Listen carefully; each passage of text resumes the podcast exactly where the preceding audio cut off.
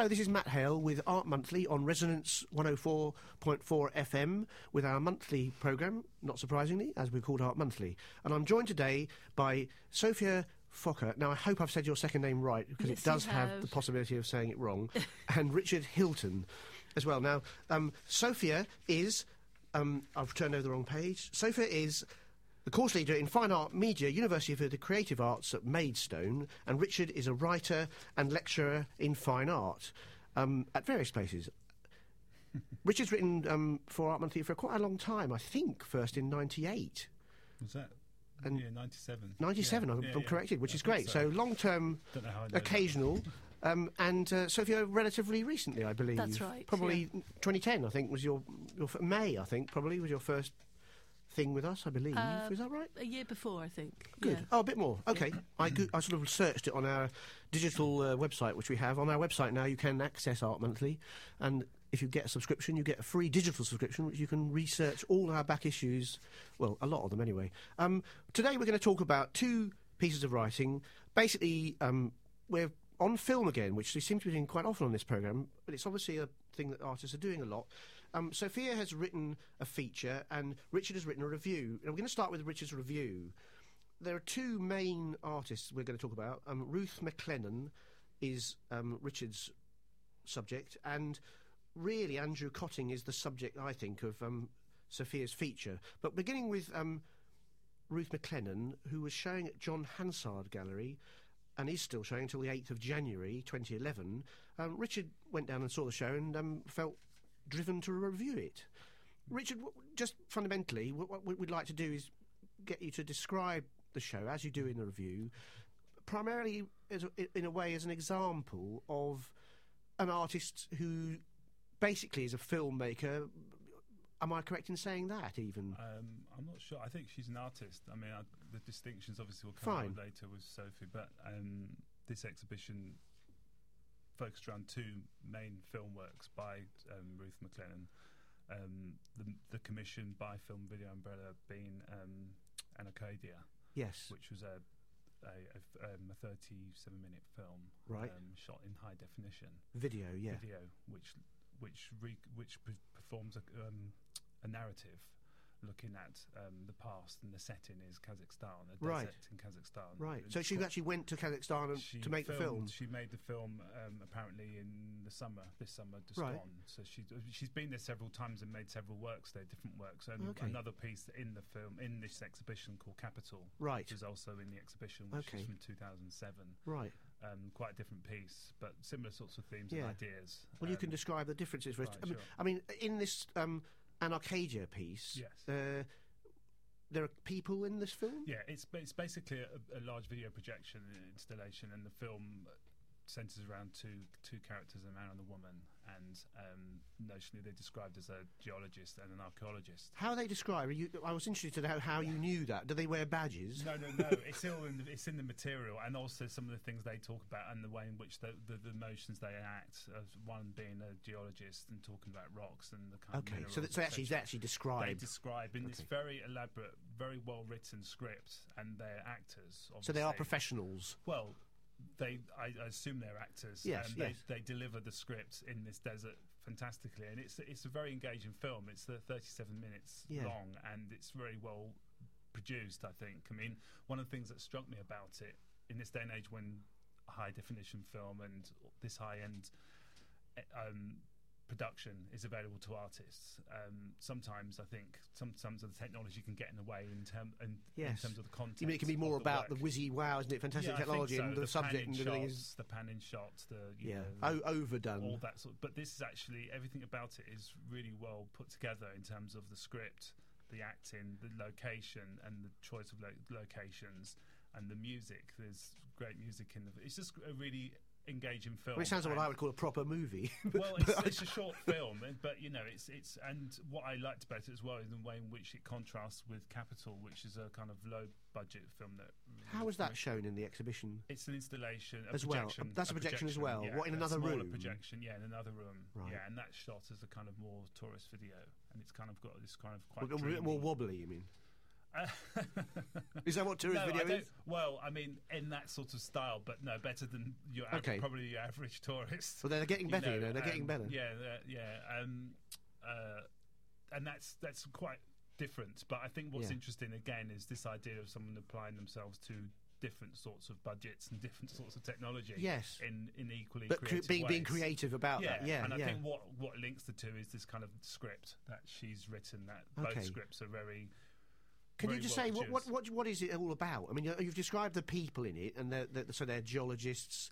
What was the other one again? Um, Capital. That's the kind of narration. It's looking at this this new city. Oh, yeah, um, this is the other film, yeah. uh, Yeah. um, um, um, in Kazakhstan, a new capital, um, which was moved from um, Almaty to um, Asan- Astana. Astana. I mean, this is all. This seems to be something to do with oil affecting Well, the, I mean, why all this change. What's interesting about this work, really, in the sense, is that what using this location, as she has done over a number of years now, um, in a, in a sense, it's about Kazakhstan and the former Soviet Empire, but it's about it's really about history and how we remember history and how history is used in contemporary times to kind of locate us in contemporary times. So. I think that's what interests me in, about this work in terms of this idea Yeah. of remembrance. I think you say um, history functions as a tool as much for understanding the present as it does for remembering the past. Yeah, and I think it's quite going to see this work around the time of all the remembrance and commemoration um, um, events. I think it makes you think about the what what is actually being remembered and what is actually being commemorated, and the kind of ways in which that can be used in certain ways. to Being poli- of- politically. politically, I think, yeah, I think, and that's what made me. That's what, in my response to this to this work, but specifically, I think in in Ruth Maclennan's case, that obviously she's looking at a kind of a kind of local or national history of Kazakhstan or and Soviet Empire, but I think. The work isn't limited to that sort of region. No. I think it opens. it can be applied to other. I think it looks at more this idea of, of how history is combined. This is why you've got the sociologist and the archaeologist, Yeah.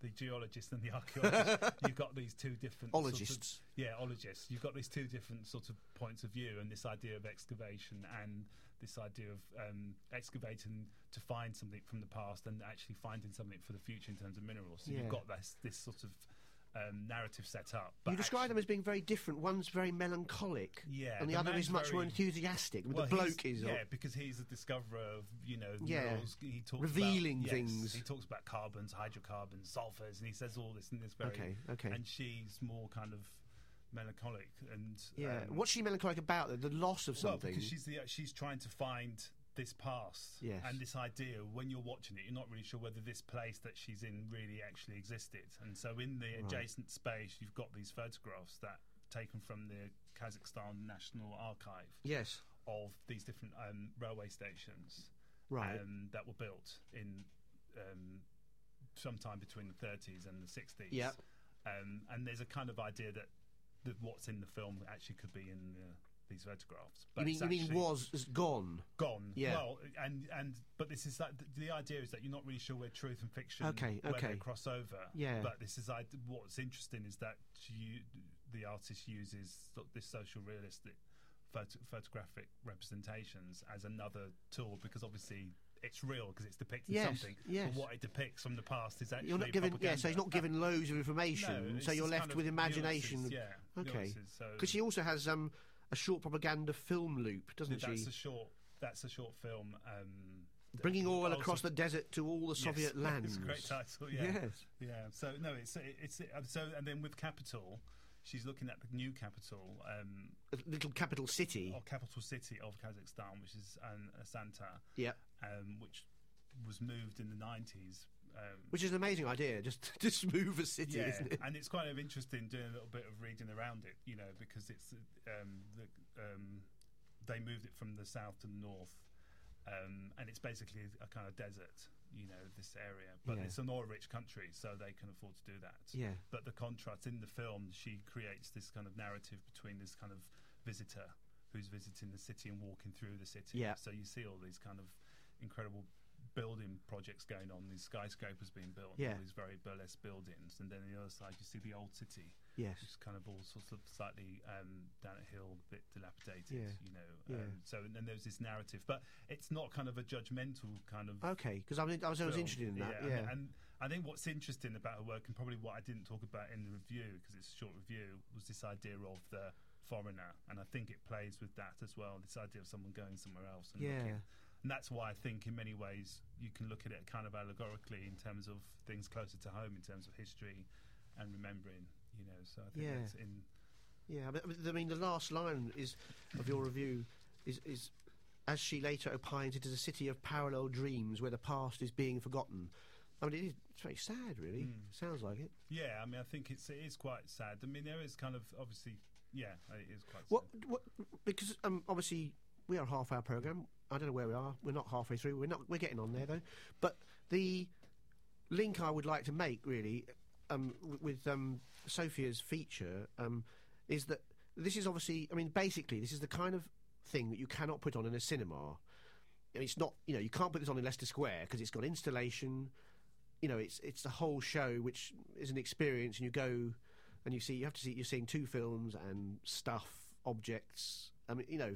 So my idea is that the, the your Sophie, you talk about an, an, another guy, um, another artist, rather, I should say, and it's um, Andrew Kötting, and I mean he works in many ways. I mean, he's a. Would you say he was a filmmaker, or would that be too limiting? I think he would prefer it if I referred to him as a moving image artist. Okay, which is quite specific Yeah. because he he obviously sometimes might show a film which you sit down and watch, but he might also not do that at all. He's actually worked in a lot of different ways. He works as a gallery artist, he works, he's produced books. He's um, very multifaceted and has this kind of hybrid creativity where he goes from medium to medium, and often one medium leads to another. So Yeah. he seems to have this, for example, in his Dead Dad project, he started off making a film called The Timeline, where again it's a memorial to um, to his dead father, and then he moves on to a book, and he also encourages collaboration. So he's very much works in the spirit of David Jarman, which is Derek. what I've actually sort of um, called the piece, is the last of England. Yeah, I was just thinking to we Derek st- Jarman. Yeah, the beginning of the feature said, "Will Derek Jarman's legacy, seen in Andrew Kötting's film, survive the coalition government's bonfire of the arts?" It would be nice to try and cover everything that that implies, but Yeah. but just to begin with, I think we need to, as you are doing, say a bit more about um, uh, Andrew's Andrew's work. Well, originally I wanted to write about Andrew because he's so unique, and the process of his uniqueness um, seemed to kind of bring on this idea that actually, in a very current climate, his uniqueness will not be seen again because there isn't the funding to support artists like him working in this multifaceted way. Yeah. So what I talk about is a distinction between artists like Andrew Kötting, who emerge from an experimental film avant-garde tradition, as opposed to those artists um, who work in the gallery, as as we've uh, talked about. And it seems to me that the former have been overlooked. I mean, it's very difficult, very generic to break these two strands up. But Yeah. effectively, Andrew Kötting does emerge from that tradition, the London Film Co-op tradition, and um, and there was funding to support those artists via the Arts Council, the BFI, etc. I, a number of bodies existed That's right. where people could turn to try and get funding for what might have been called experimental media. That's it. Experimental image. film and video. Yeah, moving image. And um, And now we're really, you're saying well, not now. Uh, it's in harder. 2000, it became harder because um, the Film Council was a new Labour project, and they brought it. They sort of brought all these funding streams together to Yeah. form the Film Council in order to support the British film industry, which is great on the one hand, but what it did mean is that um, lesser known filmmakers were overlooked, and especially emerging filmmakers were overlooked. Now, what happened to them is that they increasingly looked for funding in higher education, and so there was this other sort of fun- funding strand Yes, in academia. in academia. which would have been like research money somehow from the university. In other words, the artists make make their. Just so people understand, because I mean I don't always. Un- it's quite a, quite It a, is this funding thing in complex, universities is complicated. So let's we won't bore everyone, but but basically somehow or other you bring points to the university if they help fund your film. Yes, and you Is that it? support the academic climate, and it, it informs your teaching, etc., etc. So it was something that you know. Which sounds good, but there's something wrong with it, is there, or is that? Well, we're concerned now with the cuts that that may not, um, Yeah. th- th- there won't be the funding to support that, and then we have this kind of. Um, we had this film quango, this uh, film council quango, that has now been dismantled. It seems now that the funding will go to the BFI, but again, it will be a single body. Or there's also Film Four, but there are not many um, areas that support uh, experimental emerging artists. Yeah. Who do they support? I mean, because you mentioned a couple of people, don't Well, you? I, you know, recently they seem to support, um, you know, celebrity artists. Really, you mean like Sam Taylor Wood, for instance, her film, that's right. Yeah. Yeah, and and and Gillian Wearing was one you mentioned. exactly. Yeah, I mean, but I would presume that because of the name, there's an assumption that they'll be box office or a lot of people will be attracted to come and see them. Whereas someone someone who's not known by the public, will will like struggle. Andrew, yeah, Andrew Kötting, would, would would not. So therefore, they just don't fund it. absolutely. Which I believe is what happened. Didn't, That- didn't he apply for funding and not and not get it? Uh, yes, and so he. Um, he moved abroad, actually, Yeah. to France and Switzerland. Yeah. He did get the funding, and a lot of artists are doing that, which isn't uh, ideal because we're seeing, you know, artists move away to try and get funding, and also Andrew Kötting is now quite established, but you know, young emerging artists may struggle. I was going to Um, say, I mean, Andrew's made a lot of work over the years, and, and you'd be ama- has. you'd think that it, he was an obvious one to be funded by a British film a you know, body of some kind. It is a bit surprising. It is, and I think they are going for the celebrity names, which is all well and good, but it just means that we're seeing, you know, this this other strand that is being overlooked. And there's concern, obviously, for the future, and that if, if, if artists are not nurtured, for example, Andrew Kötting, who's a very irreverent, unique character, very anarchic, Yeah. um, applied for funding initially to the Arts Council, and this is something I write about. And the Arts Council has a very had a, had at the time a very specific agenda, and one of their questions was. Um, can you describe how you would support long form experimenta? And his response was, I will brand myself and create a horrendous scar of the coast. He was at the time making a film called Yeah. Gallivant in order to show my um, my commitment to this to this funding body. And of course, he didn't get the funding, but went to the BFI. Yeah. And at the time, Ben Gibson supported him and nurtured him in order to help him develop Gallivant, which then obviously became this amazing piece of work that then encouraged him to make more and more work. Yeah. Can we just um, try and discuss briefly? The, I mean, I don't think we have. What, what fundam- I mean, if I was listening to this program, I kind of want someone to say, "Well, but what's actually the difference between these celebrity films and these films we're talking about? Because fun- fundamentally, they're being put down not just because they're not celebrity names. It may is it also because of the you know this different approach. I mean, politically, really, That's a possibly very good to the question. to, the- to the to making I think- films. I, I mean, are we saying one one is just actually establishment and others are not? I, th- I think that you know there's obviously a wider issue here. Obviously, specifically here to do. With This is film, but Richard Hylton. To do with um, funding and this idea of of how if funding gets channeled into certain big organisations, then their kind of view doesn't really kind of seep that.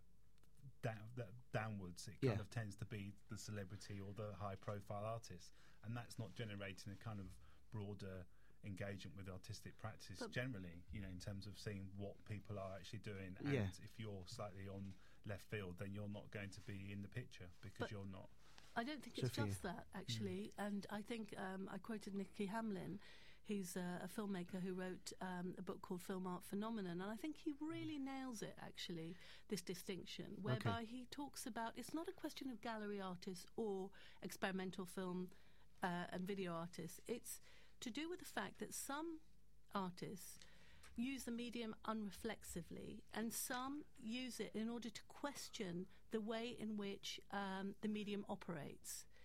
And by that I mean, for example, um, that Gillian Wearing, for example, will um, look at the way that um, the, the, the, the relationship between the sound and the image operates, Yeah. and, and she'll dislocate Yeah. the sound and image. So, although she's a gallery artist, she will engage reflexively with the medium. She might have a child with an adult voice, for instance. Precisely, precisely. Or, you know, um, to go back to the influences that you talk about, you know, Vertov in. Um, in 1923, was exploring this idea of reflexivity, which was the idea of engaging with the medium. How does the medium represent? And it's yeah, and it's a man with a movie camera, yeah. And it's that tradition that has developed through into the practices that I'm referring to. So it doesn't really matter whether they're gallery or non-gallery. No. It's just a facile distinction, actually. Yeah. What's really important is how they use the medium, how they question the medium, and um, and stemming from a kind of modernist idea of hmm. you know how painters question their medium, filmmakers were questioning their medium and hmm. looking at film just in terms of its material hmm. and questioning that material. That also developed where Andrew Kötting isn't just looking at the material, for example. I was going to say he doesn't just do that. Not at all. He uses it reflexively. He uses um, film reflexively. He uses his medium reflexively, but has developed in order to also look at representation. While materialist filmmakers or structuralist filmmakers were not interested in representation, he is interested in representation. Richard, what were you going to say? No, I was just going to. I mean, in terms of this idea of the funding issue, I mean, those this that sort of discussion, I suppose, I can't imagine it being had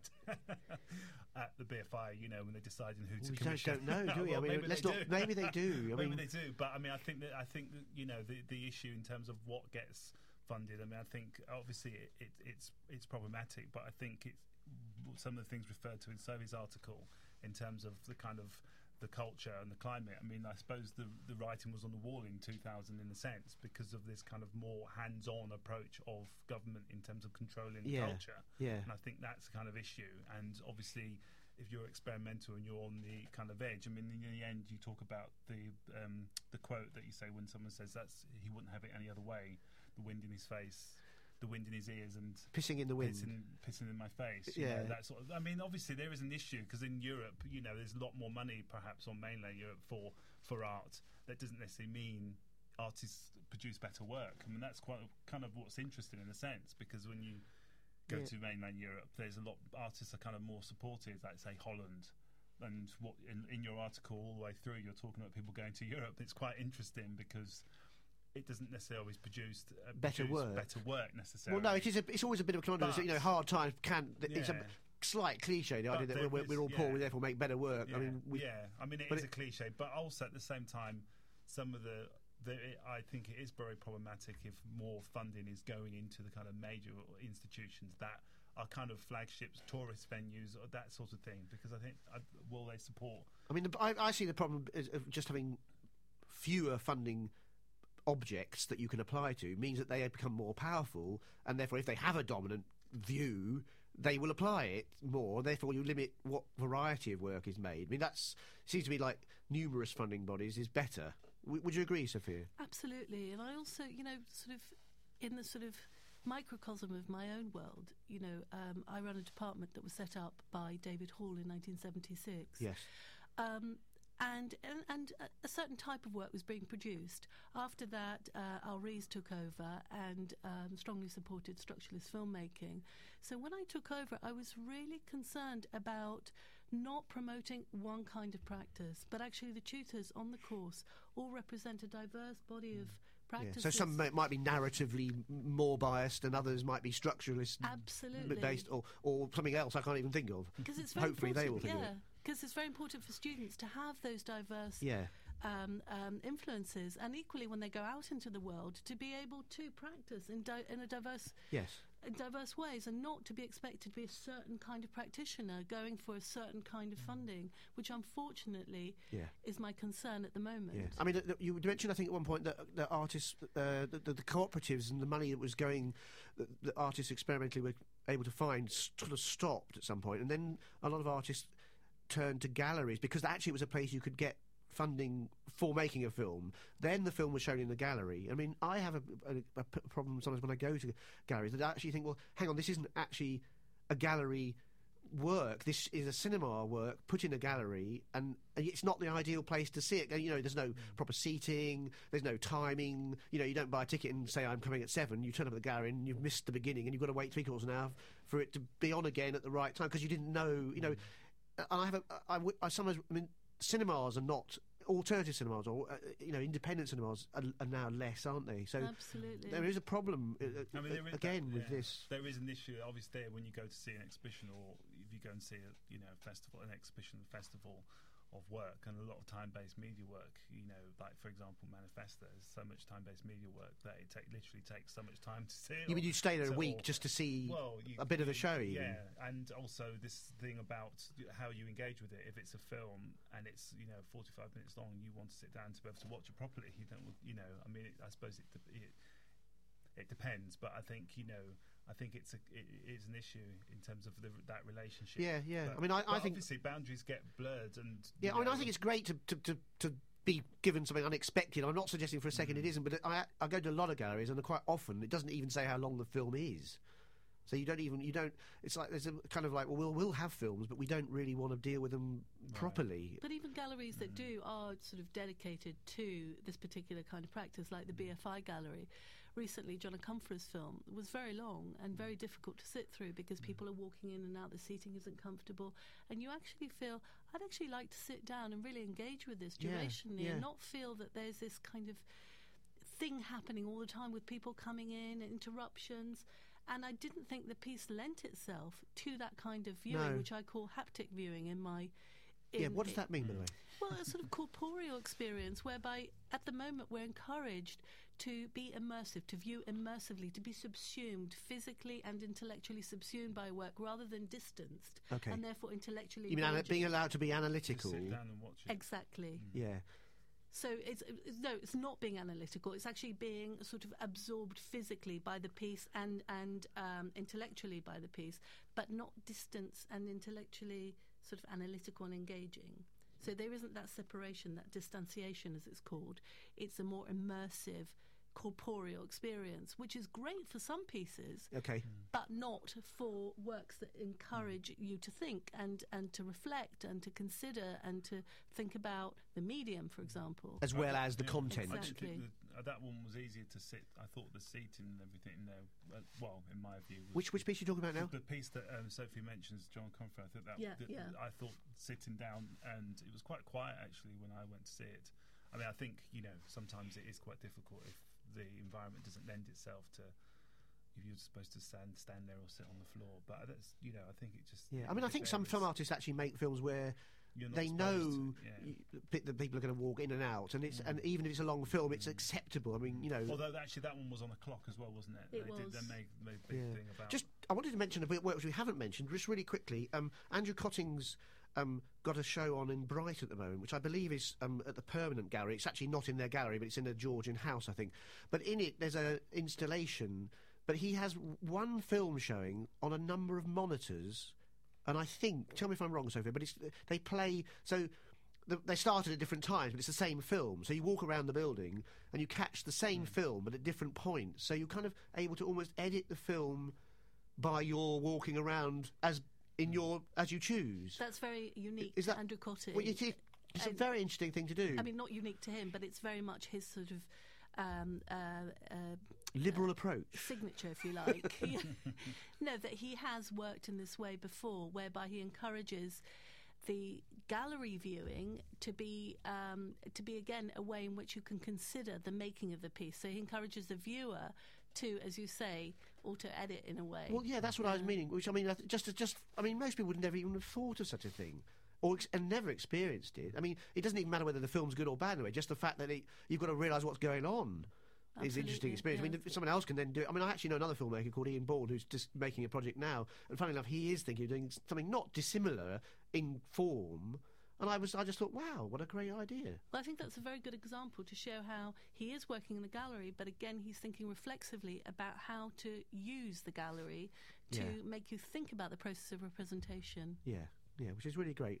Well, look, I, I- I've thoroughly enjoyed this program, and I hope our guests have too, um, and you listeners, of course, far more importantly than us, have enjoyed it too. Just to say. Um, so we've had Sophia Phoca and Richard Hylton on, and this is all from the current issue of Art Monthly, published today. Funny enough, I'll go back to the office and start stuffing it in envelopes. But um, please buy it and read it. Subscribe to Art Monthly. Um, we give a 40% off the cover price offer, which is available, and you can email subs at artmonthly.co.uk and just say you want the Resonance offer, and Brendan Fan will know what you mean. Or you can go to our website and do the same thing. Um, and we hope you listen again. This is going to be a podcast, which you may be listening to now. It's gone out live next Friday on the radio, and uh, come back again next month. Thank you so much. Goodbye.